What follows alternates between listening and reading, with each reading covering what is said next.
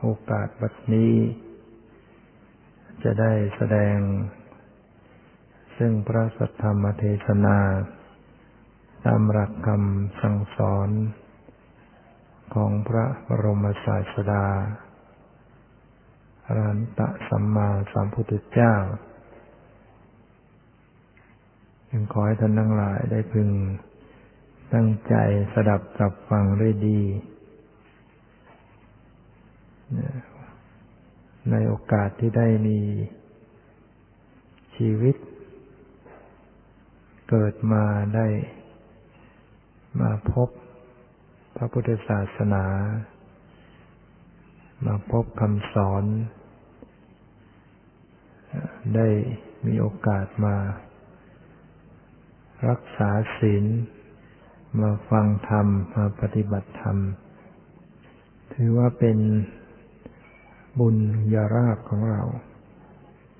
ถือว่าท่านทั้งหลายนั้นมีบุญเก่าที่ทำไว้ได้ดีแล้ว ส่งผลมาให้ มีชีวิต ที่หันเหเข้ามาสู่ทางธรรมะได้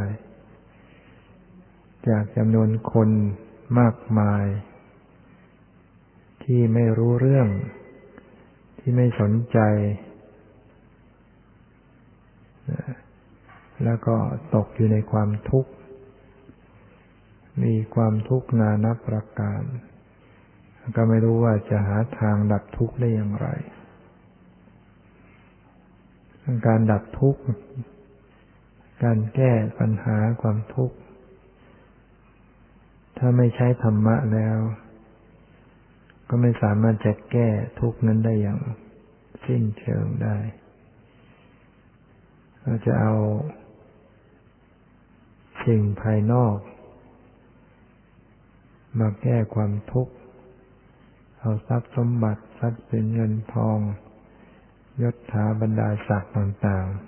ๆ ไม่สามารถจะช่วยดับทุกข์ อย่างแท้จริงได้ ยเฉพาะความทุกข์ในจิตใจ เวลาเราเกิดความกลุ้มใจ เกิดความหม่นมอง เกิดความเร่าร้อนจิตใจเนี่ย สิ่งภายนอกนั้นช่วยไม่ได้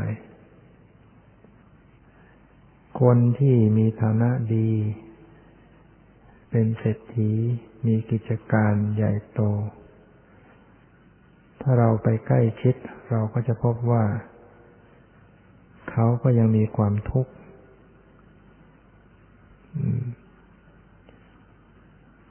ยังหาความสุขสงบที่แท้จริงไม่ได้ดังนั้นผู้มีปัญญาแล้วก็จะต้องมองเห็น สิ่งที่จะดับทุกข์ ว่าจะต้อง หันเข้ามาสู่ธรรมะ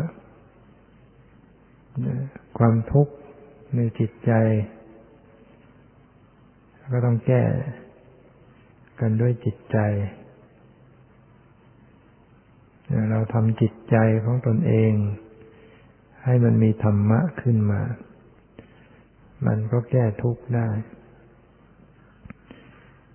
ซึ่งสรุปแล้วความทุกข์ที่จิตใจก็เกิดจาก การเข้าไปยึดถือ เข้าไปยึดมั่นถือมั่น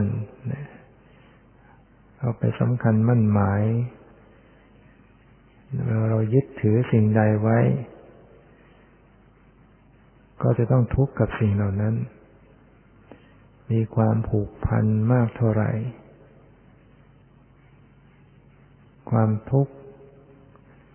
ก็จะมีมากเท่านั้น เมื่อสิ่งเหล่านั้นต้อง เปลี่ยนแปลงไป อย่างบางคนยึดในลูก ในสามีในภรรยา เมื่อเกิดล้มหายตายจากไป ก็มีความทุกข์ใจทรมานใจมาก มีความเศร้าโศกมาก บางคนถึงขนาดต้อง กินไม่ได้นอนไม่หลับ แทบจะตายไปด้วยกัน นั่นเพราะความผูกพัน ความยึดมั่นถือมั่นนะไว้มากนั่นเองทรัพย์สมบัติก็เหมือนกัน ถ้าเราไปยึดมั่นถือมั่นไว้มาก ก็จะต้องเสียใจมาก เศร้าโศกมาก เมื่อทรัพย์สมบัติเหล่านั้น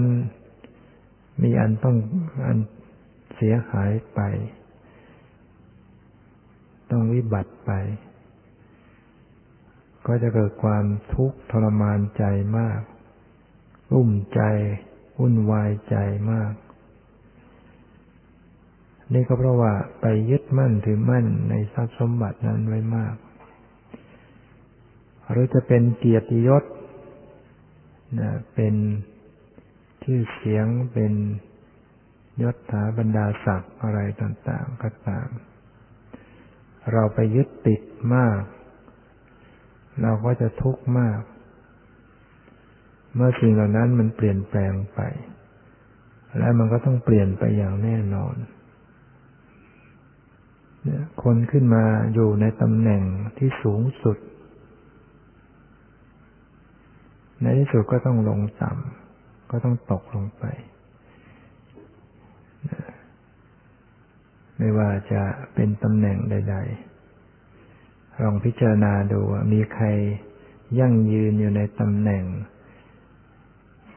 ได้ตลอด ไปตลอดการได้ไหม ไม่ได้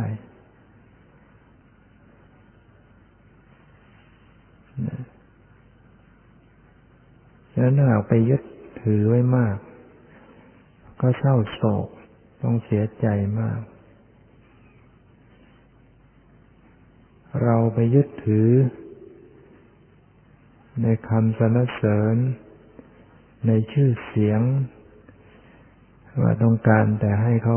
ยกย่องสรรเสริญชมเชย ให้เขามองเห็นว่าเราดีฝ่ายเดียวแล้วเรายึดไว้มาก เราก็ต้องเสียใจมาก เพราะว่าไม่มีใครเขาจะมาสรรเสริญเราได้ตลอด มาชมมายกย่องเราได้เสมอไป สักวันหนึ่งเขาก็อาจจะต้องว่าร้ายเรา อะไรต่างๆ เราก็จะเสียใจถ้าเราไปยึดถือ ถ้าเราไปติดใจกับสิ่งเหล่านั้นฉะนั้น ถ้าหากว่าทำจิตใจไว้เป็น ยศราบ สุขสรรเสริญ สิ่งเหล่านี้ให้รู้ว่ามันมีแล้วมันก็จะต้องเปลี่ยนแปลงไป เป็นธรรมดา ต้องเปลี่ยนแปลงแน่นอน ก็จะไม่ทุกข์ทรมานใจเรา ได้ราบสักการะอะไรขึ้นมา มีทรัพย์อะไรขึ้นมา ก็รู้ว่าสิ่งเหล่านี้ไม่ใช่ของเราที่แท้จริง สักวันหนึ่งก็ต้องเปลี่ยนไป มียศ มีสรรเสริญ มีสุข มีบุคคลที่เกี่ยวข้อง บุคคลใดก็ตาม ให้รู้ว่า จะต้องพลัดพรากไป จะต้องเปลี่ยนแปลงไป เขาไม่เปลี่ยนจากเราเราก็ต้องเปลี่ยนจากเขา โดยในสุดก็คือวันตาย วันสิ้นลมหายใจนั้นก็เป็นอันว่าต้องเปลี่ยนแปลงไปทั้งหมด ถ้าบุคคลได้เตรียมใจไว้ก่อน เตรียมใจกับทุกๆเรื่องไว้ มันก็จะไม่ทุกข์หรือทุกข์น้อยลง เรามีสิ่งใดเราเตรียมใจสิ่งนั้นไว้ก่อน ว่าจะต้องไม่จีรังยั่งยืนนะ สิ่งเหล่านี้ไม่จีรังยั่งยืนมันทำใจไว้ล่วงหน้า พอถึงคราวมันเกิดขึ้นแล้วก็เออ ก็นึกไว้แล้วว่าต้องเป็นอย่างนั้น ก็ต้องเป็นเช่นนั้นอีก มันก็เบาใจซะจิตใจฝึกการยอมรับ กับความสูญเสีย กับความผิดพลาด กับความผิดหวังฝึกทำใจให้ ให้ยอมนะฝึกใจให้ยอม ยอมที่จะรับ ผิด ยอมที่จะรับโทษ ยอมที่จะรับความเสียหายถ้าหากว่าเรามันผิดมันพลาด เพราะว่าอะไรก็แล้วแต่ที่มันมีขึ้นมาแล้ว มันจะต้องเสียเราก็ยอมรับทำใจให้ยอมได้ เริ่มปรงเนี่ยรู้จักปรงใจ ถ้าปรงได้ มันก็เบาปรงหรือวาง ของอะไรที่เรา ถือไว้ยกไว้ตลอดเวลา มันก็หนัก หนัก ถ้าเราปรงเราวางลง มันก็เบาขณะใดที่จิตใจไปยึดถือสิ่งใดไว้นั่นแหละ เรียกว่าแบกไว้นะหนัก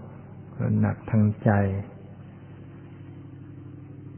ถ้าวางได้ก็เบา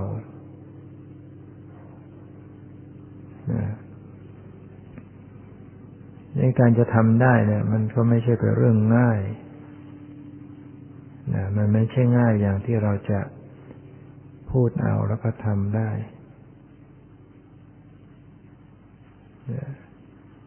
มันอยู่ที่การต้องมันฝึกฝนอบรม มันพิจารณาบ่อยๆ เนืองๆ มันฝึกหัด เวลาเกิดประสบเหตุการณ์ไม่ดีต่างๆ เหตุการณ์ร้ายต่าง ๆ ก็พยายามฝึกจิตนะทำใจให้ได้ เราผ่านเหตุการณ์ครั้งหนึ่ง เราได้ฝึกครั้งหนึ่ง ผ่านครั้งที่สองก็ดูว่าเป็นเรื่องง่ายขึ้นอีกปัญหาต่างๆที่มันเกิดขึ้น มันก็ดีเหมือนกัน ที่มันมาช่วยฝึกจิตใจให้เรา ถ้าเราไม่มีปัญหาไม่มีอุปสรรค ก็ไม่รู้จะเอาอะไรมาฝึก ฝึกด้วยตำรามันก็ไม่ได้นะรู้ไปตามตำราแต่ไม่มีของจริงให้ทดลองเนี่ย มันเก่งไปไม่ได้คนจะเก่งมันจะต้องประสบการณ์จริง ๆ ฉะนั้นความทุกข์ยากลำบากปัญหาต่างๆ ก็ควรจะได้ขอบคุณกับสิ่งเหล่านั้นนะ ที่จริงมันเป็นโทษ แต่เราเอามาเป็นคุณได้ มันให้โทษกับเรา แต่ว่าเราเอามาเป็นคุณได้เพราะว่ามันเป็นผลแห่งบาปที่เราทำไว้ ที่ประสบเหตุการณ์ทุกข์เดือดร้อนต่าง ๆ เนี่ย มันเป็นวิบากกรรม คือมันเป็นผลของบาปที่เราทำไว้ในอดีต แต่ผู้ฉลาดนั้นก็จะต้องเอาผลแห่งบาปนั้นเนี่ย เอามาเป็นคุณซะเลยนะคือเอามาเป็นเครื่องทดสอบทดลองเป็นเครื่องฝึกจิตใจ เป็นคู่ฝึกซ้อมจิตกายให้จิตเรามันมีสมรรถภาพ มีความเข้มเข้มแข็งให้มันมีประสบการณ์ ให้มันได้รับการฝึกฝน ให้มันทานทนขึ้น วิบากกรรมเหล่านั้นก็กลายเป็น เป็นคุณให้ได้เหมือนกัน ก็จะกลายเป็นคนที่เข้มแข็งขึ้นต่อไป ถ้าคนไม่มีอุปสรรคปัญหาอะไรเลย ก็เป็นคนอ่อนแอนะตราบใดที่ยังไม่มีอุปสรรคเข้ามาก็ดูว่าไม่มีอะไร อยู่ไปได้นะ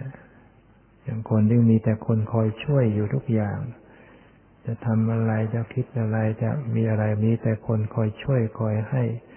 ทำให้ทั้งนั้น ก็จะขาดขาดความสามารถ ขาดความเข้มแข็งของตัวเอง พอถึงคราวที่ตนเองจะต้องทำด้วยตัวเองเข้า ไม่มีใครช่วย ก็จะกลายเป็นเรื่องยุ่งยากกลายเป็นเรื่องทำอะไรไม่ได้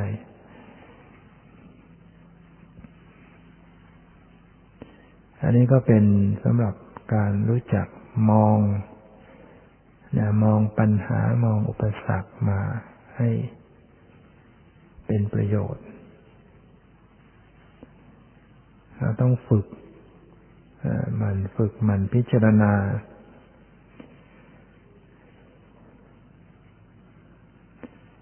ชีวิตสังขารนี้ มันก็ตกอยู่ในหลักที่ขึ้นบาลีไว้ว่า นามรูปังอนิจจัง นามรูปไม่เที่ยง นามรูปังทุกขัง นามรูปเป็นทุกข์ทนอยู่ในสภาพเดิมไม่ได้ นามรูปังอนัตตา นามรูปเป็นอนัตตา บังคับบัญชาไม่ได้ สังขารเนี่ยประกอบไปด้วยนามนามนามธรรมและรูปธรรม เรียกย่อๆว่ารูปนาม รูปนามเนี่ยมันมันไม่เที่ยง มันเกิดขึ้นแล้วมันก็แปลเปลี่ยนไป มันเป็นทุกข์ มันบีบคั้น มันทนอยู่ในสภาพเดิมไม่ได้ อาการที่มันทนอยู่สภาพเดิมไม่ได้ มันมันก็บีบคั้นแหละมันเป็นอนัตตาก็คือบังคับบัญชาไม่ได้จึงไม่ใช่ตัวตน ไม่ใช่ตัวเราไม่ใช่ของเรา เป็นเพียงรูปธรรมนามธรรม ที่เกิดขึ้นตามเหตุตามปัจจัย ดับไปตามเหตุตามปัจจัย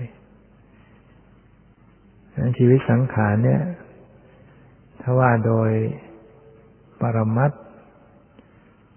ว่าโดยธรรมชาติที่แท้จริงแล้ว มันไม่มีคน ไม่มีสัตว์ ไม่มีผู้หญิงผู้ชาย ไม่มีมนุษย์ ไม่มีเทวดา ไม่มีสัตว์นรกไปสุรกายนะ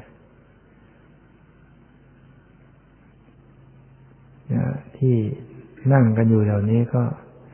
ก็เลยว่าไม่ไม่ใช่คนนะจะเป็นธรรมชาติ เป็นเพียงรูปเป็นเพียงนาม ที่ประชุมกันตามเหตุตามปัจจัย เวลาตายลงนั่นก็คือธาตุธรรมชาติเนี่ย รูปนามเนี่ยมัน มันก็แตกสลายไป ถ้ามันยังมีเชื้อ แห่งกรรมกิเลส มันก็สร้างต่อไปอีก มันก็ให้มีรูปมีนาม หรือมีขันธ์ห้าอุบัติบังเกิดขึ้นอีก แล้วก็เสวยความทุกข์ต่อไป คือทุกข์จากความแก่ความเจ็บความตายรูปนามเนี่ยมันจะเสวยความทุกข์ พอมันมีขึ้นมาแล้ว มันก็ต้องทุกข์อย่างอย่างมีร่างกายมันก็ต้องสัมผัส ความร้อนความหนาวต้องปวดต้องเจ็บต้องเมื่อยต้อง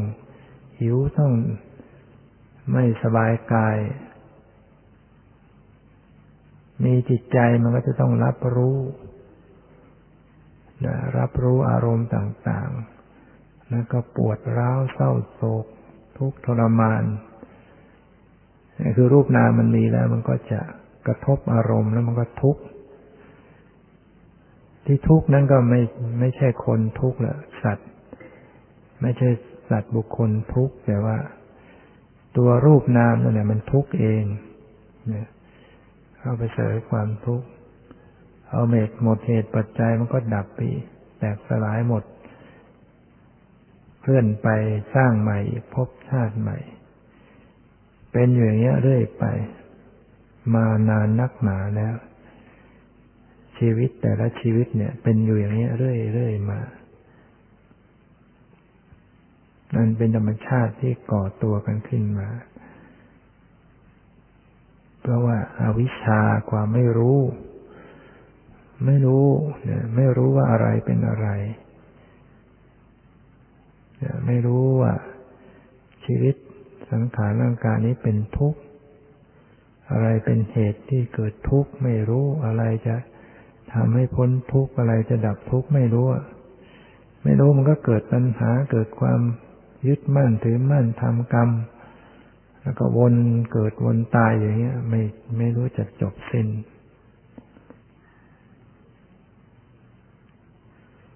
อันนี้ว่าโดยปรมัตธรรมเรียกว่าธรรมาทิฏฐาน แต่ถ้าว่าโดยปุกราธิฐานว่าโดยสมมติ ว่าโดยบุคคลมันก็ มันก็จัดเป็นคน เป็นมนุษย์ เป็นเทวดา เป็นพรหมเป็นสัตว์เดรัจฉาน เป็นสัตว์นรก เป็นเปรต เป็นสัตว์กาย อันนี้เรียกว่าจัดจัดไปตามบุคคล จัดไปตามสมมุติ รูปนามอย่างนี้อย่างนี้ อย่างที่นั่งอยู่นี่ยรูปนามอย่างนี้อย่างนี้เราสมมติกันว่าเป็นคน สมมติกันว่าคนอย่างนี้ รูปนามอย่างนี้อย่างนี้ก็สมมติว่าเป็นผู้หญิง อย่างนี้ก็ผู้ชาย รูปนามอย่างนี้อย่างนี้ก็เป็นสัตว์ใดๆฉาน อย่างนี้ นั่นมันเป็นสมมติ การถ้าว่าโดยสมมติแล้วมันก็มีคนก็ยังมีกิเลส ก็ยังต้องเกิดต่อไปอย่างคนตายคนเกิด ที่เป็นไปตามกรรมนี่ก็ว่าโดยสมมุติ ถ้ายังมีกิเลสอยู่ก็ต้องเกิด การเกิดการตายของสัตว์ทั้งหลายเนี่ย ว่าโดย ปุกราธิฐานว่าโดยสมมติแล้วมันก็มีอยู่ ถ้าว่าโดยประมัดแล้วก็ไม่มีสัตว์บุคคล มันมีแต่ธาตุธรรมชาติที่ไหลไปเป็นเหตุเป็นปัจจัยไปอย่างนี้ ซึ่งธรรมชาติที่แท้จริงนี่แหละที่ ที่สัตว์ทั้งหลายไม่รู้ตัว เมื่อไม่รู้มันก็จะไหลอยู่อย่างนี้เรื่อยไป เป็นเหตุเป็นปัจจัยเกี่ยวข้องเกิดทุกข์เกิดภัยเกิดแก่เจ็บตายอย่างนี้เรื่อยไป แต่ถ้ารู้ตัวขึ้นมาเมื่อไหร่ รู้ความจริงใน ในชีวิตของตัวเองเมื่อไหร่ว่าที่แท้จริงมันเป็นอย่างไร มันก็ละเหตุที่จะทำให้ไปก่อภพก่อชาติก่อรูปนามต่อไป มันก็ตัดกระแสได้ มันก็หมดไป ไม่มีอะไรแล้วก็จึงเรียกว่าดับทุกข์ดับโดยรอบ ดับทุกข์โดยรอบ คือไม่ต้องอมีทุกข์ต่อไปอีก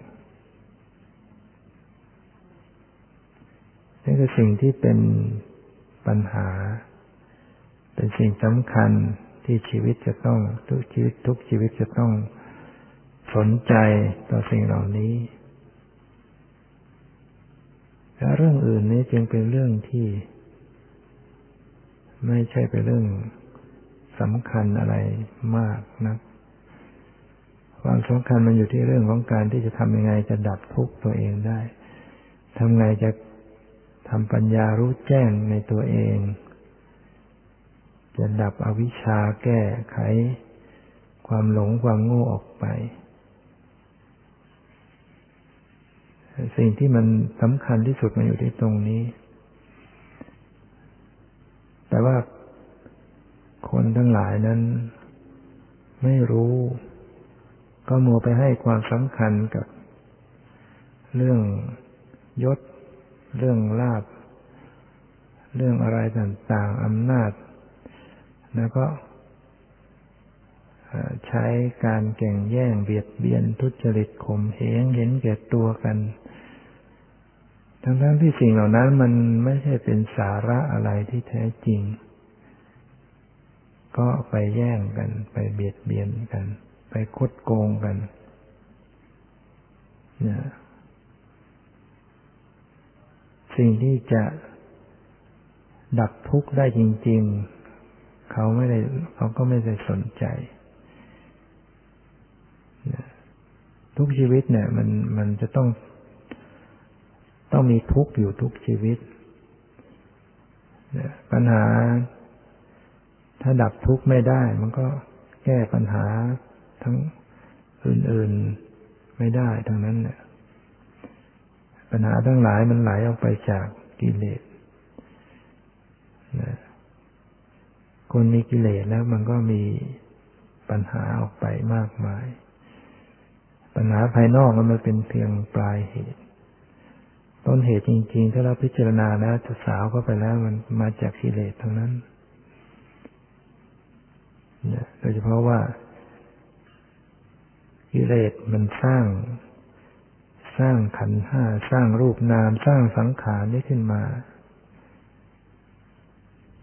มันก็ต้องมาเผชิญกับปัญหาต่างๆ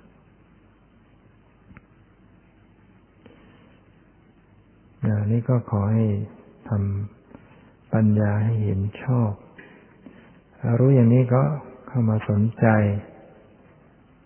สนใจที่จะศึกษาความจริงของชีวิต ซึ่งพุทธเจ้าก็แสดงไว้ให้แล้ววิธีที่จะ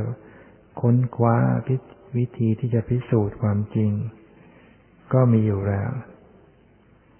เพียงว่า หันมาสนใจศึกษาฟัง ให้เข้าใจแล้วก็ลงมือพิสูจน์ก็จะพบว่า ธรรมะแก้ทุกข์ดับทุกข์ได้จริงๆเอาแค่ระดับ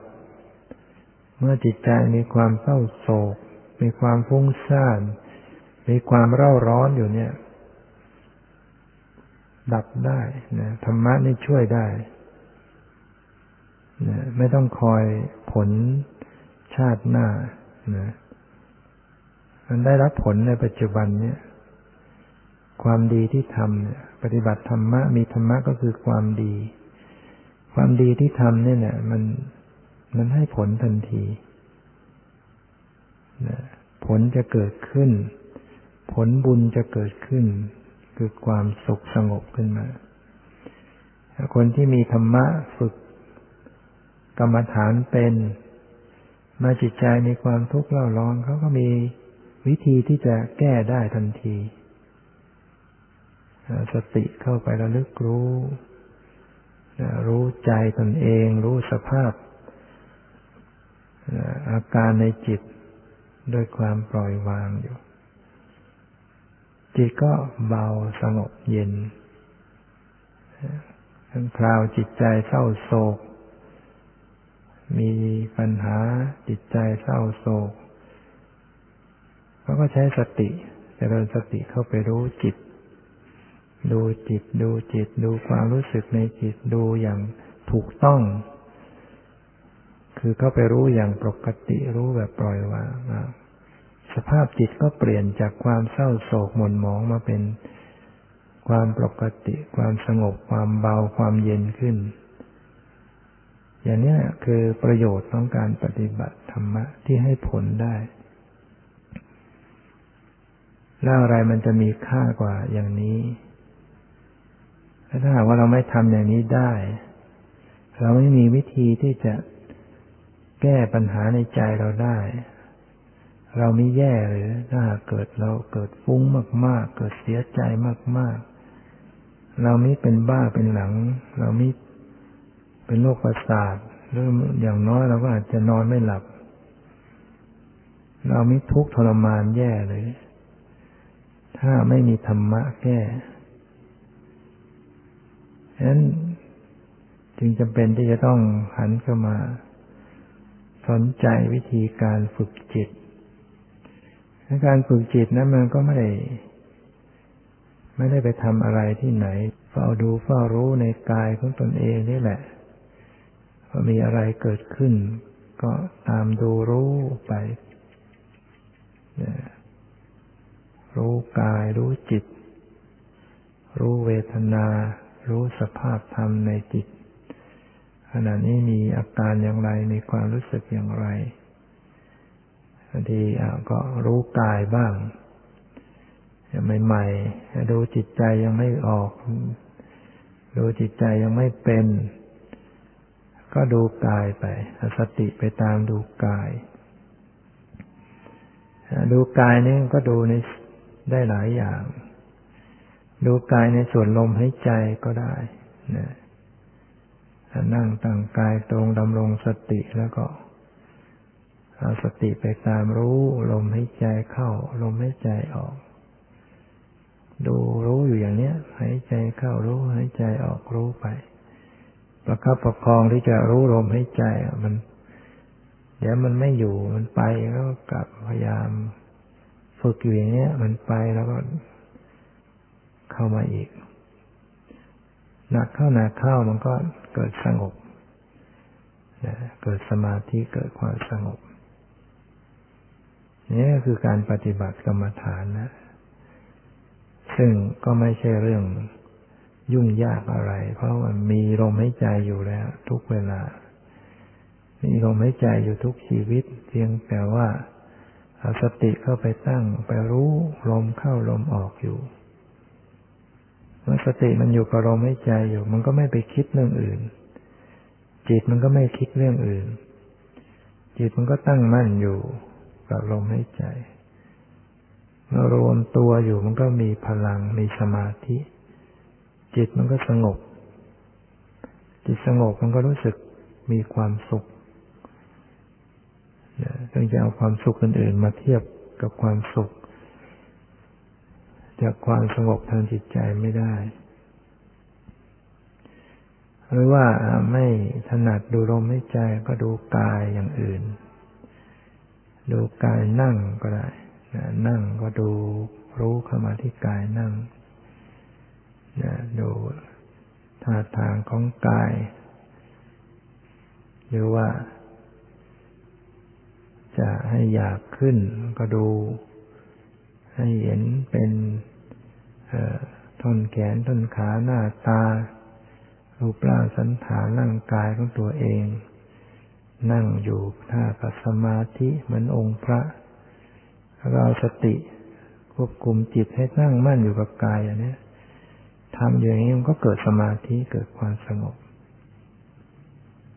นะก็เป็นการปฏิบัติกรรมฐาน หรือว่าจะแยกกายออกไปพิจารณาในส่วนต่างๆของกาย นึกถึงผม นึกถึงขน นึกถึงเล็บ พิจารณาถึงฟันถึงหนัง เนื้อเอ็นกระดูกหัวใจตับปอด ม้ามไส้ใหญ่ไส้น้อย อุจจาระปัสสาวะเลือดสเลดน้ำเหลืองอะไรต่างๆในร่างกาย พิจารณาให้เห็นว่ามันเป็นของปฏิกูล จิตก็สลด หยุดความทะเยอทะยานทำให้เกิดความสงบ หรือว่าจะพิจารณาร่างกายโดยความเป็นธาตุดินน้ำลมไฟ แล้วก็พิจารณาดูซิว่าร่างกายเนี่ยที่แท้จริงมันเป็นอย่างไร มันประกอบด้วยธาตุดินลองนึกผมขนเล็บฟันหนังเนื้อเอ็นกระดูก อันนี้ก็เป็น มันเป็นส่วนหนึ่งความแข็งแข็งมันก็เป็นธาตุดินนึกเอาไปกองหนึ่งพวกดินเหล่านี้ถ้าเราเหมือนกับเราเหมือนคนที่แล่เนื้อขายฆ่าโคแล้วก็แล่เอาเนื้อเอาหนัง เอาหัวใจตับ แล้วก็ไปเล่ขายไปวางตลาดขาย เป็นชิ้นต่างๆ ก็ไม่มีตัวงัวตัวควายแล้ว หรือหมูก็เหมือนกันผ่าแล่เอาเนื้อ หัวใจตับ เวลาคนไปซื้อเขาก็ไปซื้อ เนื้อสามชั้นบ้างไปซื้อ หัวใจตับเลือด หาตัวหมูไม่เจอ อันนี้เหมือนกันก็เอาพิจารณาร่างกายแยกส่วนเอาผมขนเล็กมันหนังเนื้ออินเดน เอ็นเอาไปกองไว้ส่วนหนึ่ง เป็นธาตุดิน ส่วนไหนเป็นธาตุน้ำเช่นน้ำลาย ปัสสาวะ เลือดเหงื่อเสมหะ พวกเราเนี้ยที่เป็นของเหลวนึกเอาแยกไปส่วนหนึ่งไปกองไว้ ส่วนที่เป็นลม ร่างกายก็มีช่องว่างมีลม ส่วนที่เป็นไออุ่นเป็นไฟ อยู่ในกายก็แยกไปส่วน กระจายออกไปแล้วก็ ไม่มีคนสัตว์แล้วมีแต่ธาตุดินน้ำลมไฟ อย่างนี้ก็ให้เป็นกรรมฐานได้ให้เกิดความสงบ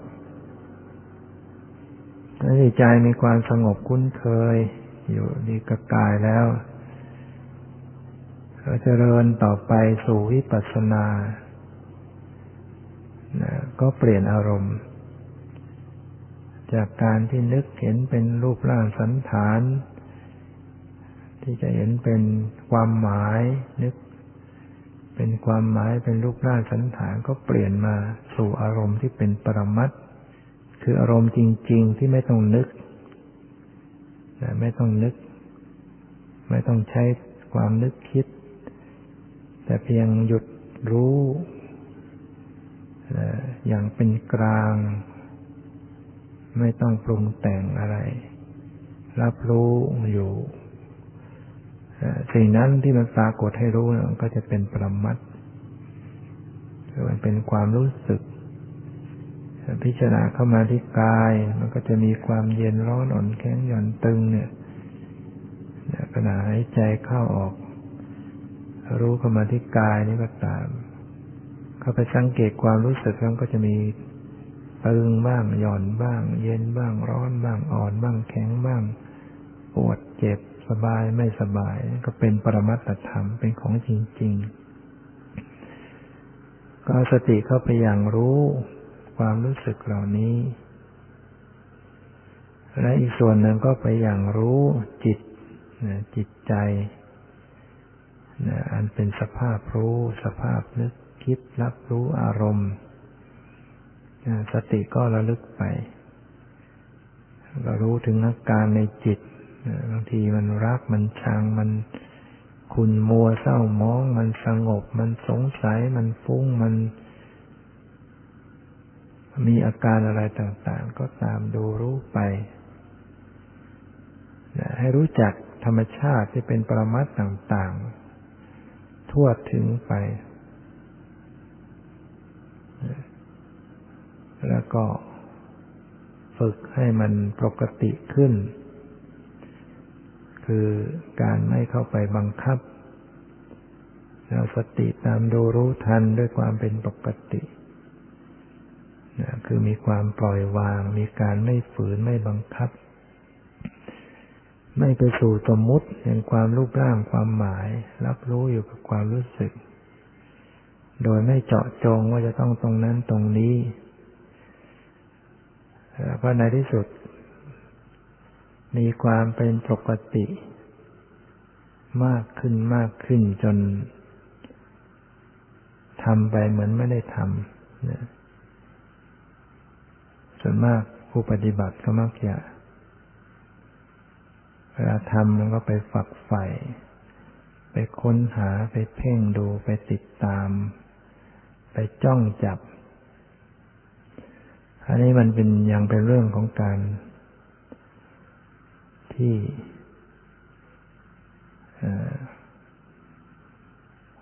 ไม่ปกติ แต่ว่าเราก็จำเป็นสำหรับการฝึกหัดในเบื้องต้นๆเราก็ทำไปอย่างนั้น เพราะถ้าไม่ทำอย่างนั้นก็รู้สึกว่า จะไม่มีสมาธิจะไม่คงจับอะไรไม่อยู่ ก็จำเป็นต้องเข้าไปควบคุมไปจ้องไปจับอารมณ์เหล่านั้น เพราะว่ายังไม่ชำนาญถ้าทำแบบปล่อยธรรมดารู้สึกว่า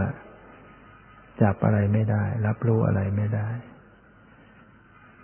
แต่คนที่ชำนาญคนที่เป็นแล้วเขาก็ไม่ต้องไปจ้องจับอะไร ไม่ต้องไปจ้องจับอารมณ์ ปล่อยลอยตัวอย่างนั้นแหละนะฉะนั้นกระแสของ จิตของสติมันก็จะรับอารมณ์ต่างๆทั่วไปนะแต่ก็ไม่มีปัญหาอะไรซึ่งจะรับอารมณ์ต่างๆ ก็แล้วแต่ สติก็ระลึกรู้ในอารมณ์ต่างๆที่ปรากฏไม่ไม่จงใจนะรับรู้ไปในความรู้สึกต่างๆ เล็กๆน้อยๆจุดย่อยๆทั่วไป ทำให้แนบเนียนจนนะมีความปกติที่สุด คือเหมือนกับว่าไม่ได้ทำนะที่ว่าทำเหมือนไม่ได้ทำนั่นก็หมายถึงว่า ไม่มีตัวกระตุ้นลงไปที่จะ ไปจ้องจับอะไรเลยนะ อยู่เฉยๆแท้ๆนะวางจิตใจเฉยๆแท้ๆนั่งไปแล้ว วางใจเฉย เท่านั้นหยุด หยุดได้นะไม่มีตัวดันตัวดึงตัวจัดแจงอะไร วางธรรมดาแท้ๆวางวางจิตเป็นธรรมดา เปล่าๆอยู่อย่างนั้น แต่ว่ามันจะเกิดความแยบคาย เกิดความรู้ละเอียด เพราะว่ามันมีความเบา มันมีความเบาตัวมีความเบาตัวมันก็รับสิ่งที่ละเอียดได้หมดนะจะไหวกายไหวใจไหวความรู้สึกอะไรส่วนใด เพียงแผ่วเบาเพียงเล็กน้อยมันก็สัมผัสได้นะ ได้ทั่วไปต่างๆ ในอารมณ์ จุดเล็กจุดน้อยอะไรต่างๆ แล้วก็สภาพจิตมันก็เบานะไม่มีความเคร่งเครียด ร่างกายก็เบาตัว จิตใจเบาตัว เบาใจ เป็นธรรมดาเป็นปกติ อันนี้ก็เป็นเรื่องที่ ถ้าเรามีความเข้าใจเราก็ทำอย่างนี้ไป แต่ถ้ามันยังไม่เป็นอย่างนี้ได้ ก็ต้องก็จำเป็นต้องไปจ้องจับอารมณ์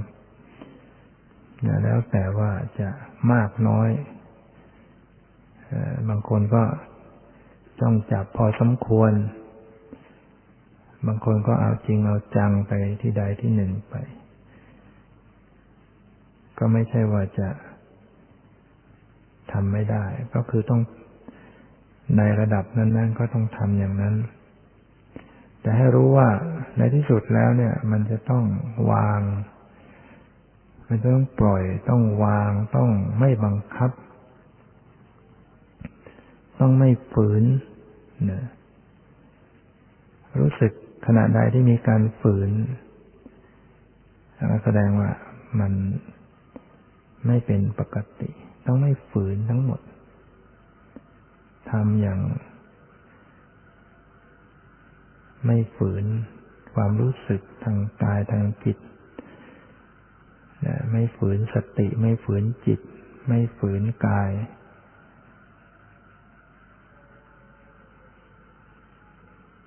ไม่มีปฏิกิริยา ไม่มีการบังคับจงใจอย่างไรทั้งสิ้นท่านทั้งหลายก็อาจจะคิดว่าถ้าทำอย่างนั้นแล้วมันก็ ไม่เลื่อนลอยไปหมดเลยทำอย่างนั้นก็มันก็ไม่ได้อะไรเลย เราก็ว่าคิดอย่างนี้เนี่ยเราจึงมักจะต้องทำแบบจะเอาให้ได้อยู่เรื่อยไอ้ตัวที่จะเอาให้ได้นะมัน มันจึงสร้างปัญหาในเรื่อง ความผิดปกติทำให้เกิด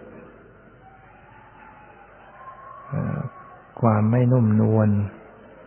ทำให้เกิดความเกรง ความเคร่งทางจิตใจทำให้จิตก็ไม่ผ่องใส จิตไม่แช่มชื่น จิตไม่เบา เพราะว่าความอยากของเข้าไป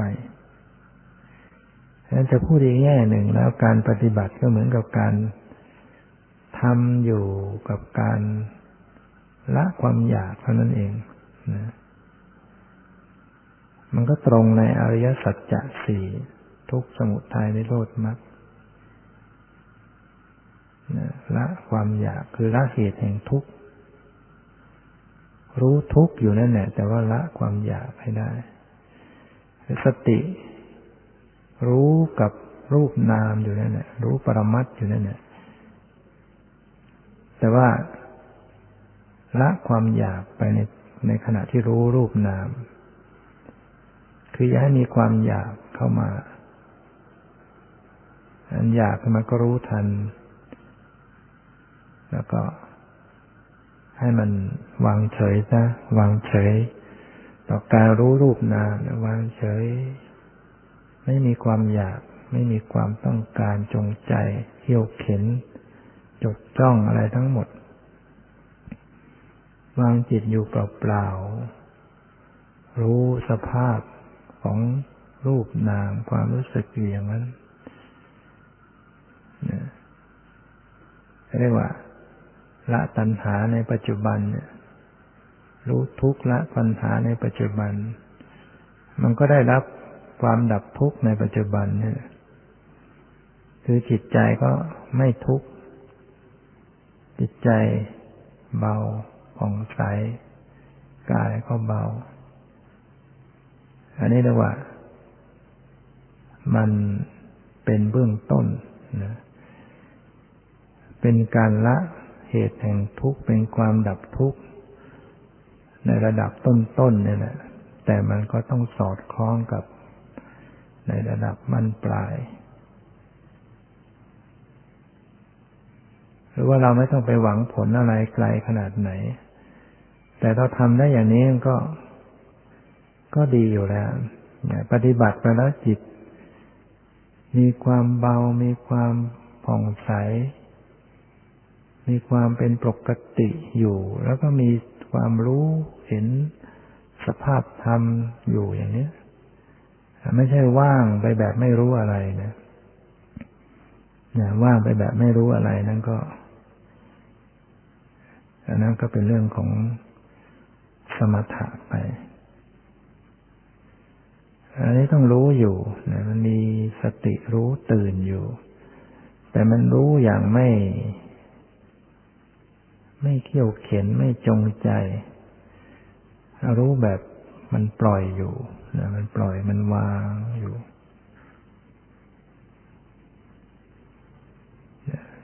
โดยมากเราจะคอยจะ จะเอาอยู่เรื่อยแล้วพอจะเอาปฏิบัติแล้วก็จะเอา จะเอารูปจะเอานาม จะเอาสมาธิจะเอาอย่างนั้นจะเอาอย่างนี้ ก็เรียกให้มันตรงจริงๆเรียกว่าคือไม่เอาเลยทำให้มันไม่เอาอะไร ที่จริงถ้าหากว่าอย่างนั่งปฏิบัติปุ๊บพอนั่งไป เริ่มต้นก็ไม่เอาอะไรเลย จริง ๆ มันก็จะไม่มีปัญหาเรื่องความเคร่งเครียดความเคร่งตึงอะไรเข้ามานี้บางครั้งเราก็มองภาพว่าปฏิบัตินั้นจะต้องทำอะไรทำอะไรขึ้นมา จะต้องขนขวายภาคเพียรถ้าไม่เพียรทำมันก็ มันก็ไม่สำเร็จ เราก็เลยเข้าไปเข้าใจความเพียรนั้นจะต้องไปติดตามจ้องจับ เลยนะมันก็เป็นเหยื่อตันหาไปหมด ความจริงอยู่เฉยๆนั่นแหละรู้ตื่นอยู่ มันก็มีความเพียรอยู่ในตัวนะแต่มันเป็นความเพียรที่ ที่ไม่มีปัญหาเข้ามาเป็นความเพียรที่ปกติเป็นความเพียรชอบนะ เป็นสติชอบ เป็นสมาธิชอบ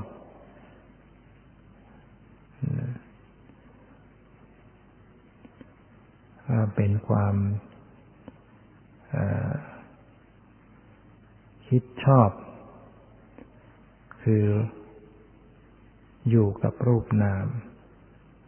ไม่ไปสู่สมมุติ ไม่ปรุง มันไม่ไปเวลามันปรุงมันก็จะรู้อะ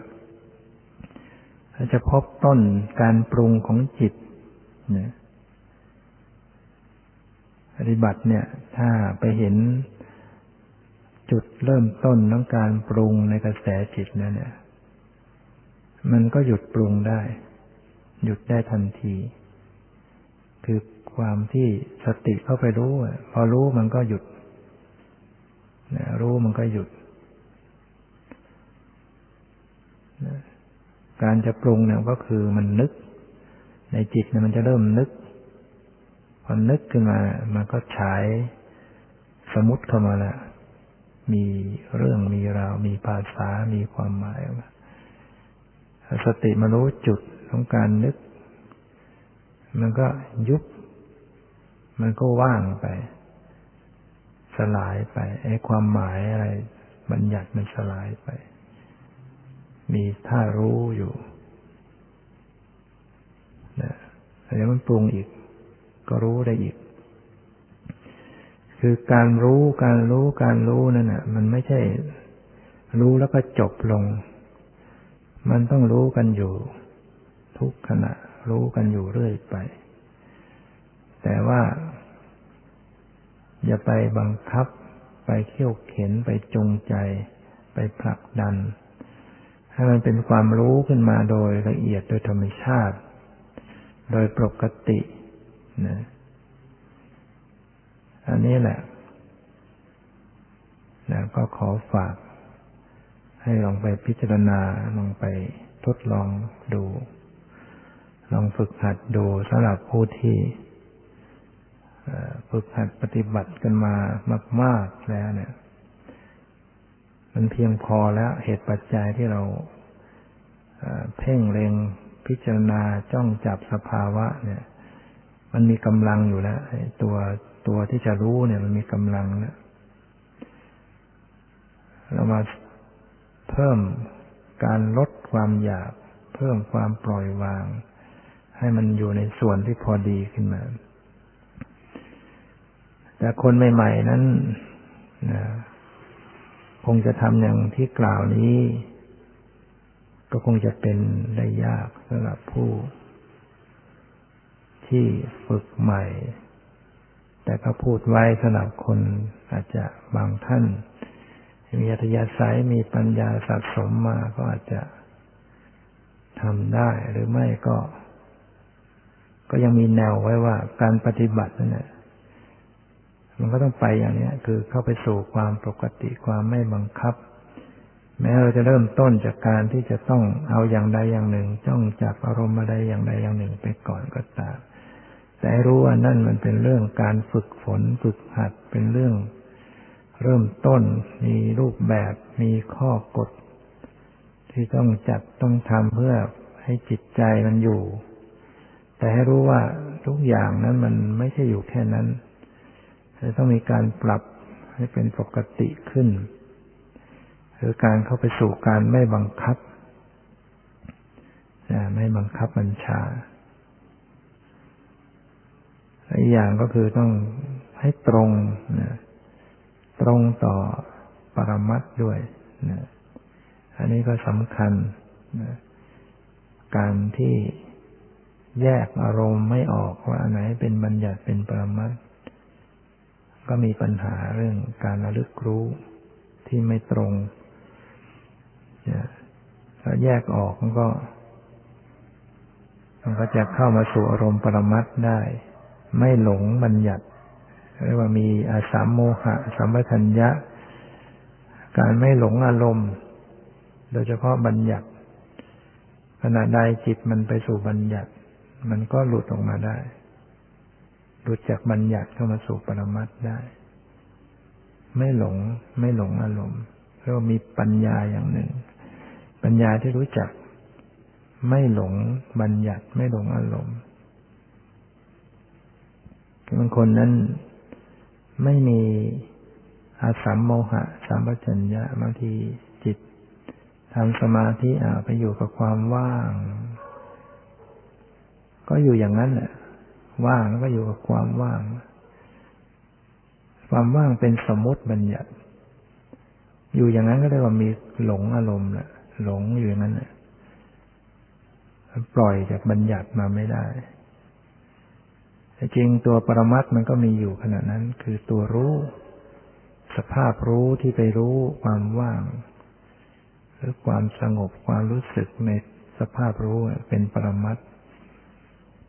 แต่ว่าสติมันไปไปหยุดไปถูก ความว่างมันดูดก็ไปหาไปอยู่ว่างมันก็ถือว่าเป็นหลงอารมณ์อยู่ ไม่มีปัญญาในระดับอสัมโมหะสัมปชัญญะที่จะปล่อยจากบัญญัติมาสู่ปรมัตอันนี้มันก็สืบเนื่องมาจากว่าต้องมี โคจรสัมปชัญญะคือรู้ที่ไปของสติปัญญาด้วย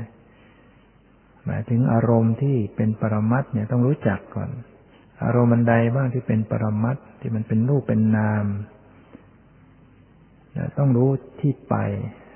ต้องรู้ว่าสติที่จะต้องระลึกไปในอารมณ์ที่เป็นปรมัต เป็นรูปเป็นนามเนี่ย มันมีลักษณะอะไรอย่างไรบ้าง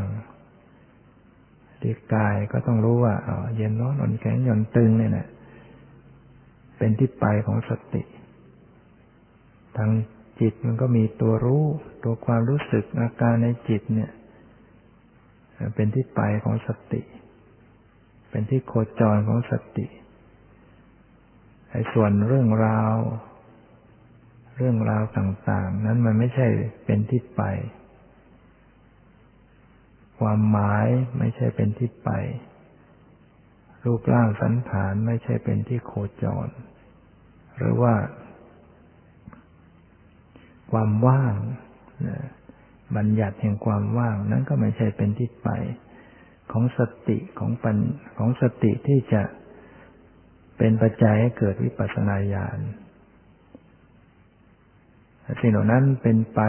เป็นที่ไปของสมาธิได้ แต่จะเป็นที่ไปของปัญญาไม่ได้ เนี่ย ปัญญาอย่างนี้ก็ต้องรู้อะต้องมีปัญญาอย่างนี้เรียกว่าโคจรสัมปชัญญะปัญญารู้ที่โคจรของสติของปัญญาว่าอารมณ์อย่างไรที่จะเป็นที่ไปของสติที่ถูกต้อง รู้อย่างนี้แล้ว แต่บางคนรู้เนี่ยแต่มันก็ปล่อยออกมาไม่ได้ มันพราะไม่มีอาสามโมหะสามัชัญญะ อย่างเช่นบอกว่า ฟังมาแล้วว่าความว่างมันไม่ใช่ของจริง แต่เวลาทำจริงๆมันก็ไปอยู่อย่างนั้นปล่อยออกมาไม่ได้ อย่างนี้ก็มีเหมือนกันนะก็ต้องประกอบการมีสัมปชัญญะนะมีสัพพยะสัมปชัญญะ มีปัญญารู้ความเหมาะสมนะถ้าเป็นภายนอก ก็รู้จักจะยืนจะเดินจะนั่ง อย่างไรอย่างไรให้มันเหมาะสมให้มันเพื่อกูลต่อการปฏิบัติ ถ้าโดยในละเอียดภายในแล้วก็คือการวางสติอย่างไรที่มัน มันเหมาะสมที่มันพอดีนั่นแหละ ถ้าราวางไม่ดี มันก็ตึงเกินไปถ้าวางไม่เป็น มันตึงบ้าง มันเผลอล่องลอยบ้าง มันไม่ได้ส่วนไม่ได้พอดี การจะรู้จักพอดีเนี่ยก็เป็นต้องมีปัญญาเหมือนกัน ปัญญาในตัวเองนั่นแหละจะต้องรู้ว่า อย่างไรถึงจะเหมาะสมพอดีของมัน ความพอดีมันก็เป็นปกติมันในตัว มันจะไม่ตึงไม่หย่อนในความพอดี ความเหมาะสม ไม่เพ่งเร็งไม่บังคับ ไม่เผลอก็ได้สัปปายะ แล้วก็มีสาสกะสามปัญญะ นะรู้ที่ไป รู้เป้าหมาย ที่จะมุ่งไป อย่างเช่นภายนอกนะการที่จะเปลี่ยนอริยาบท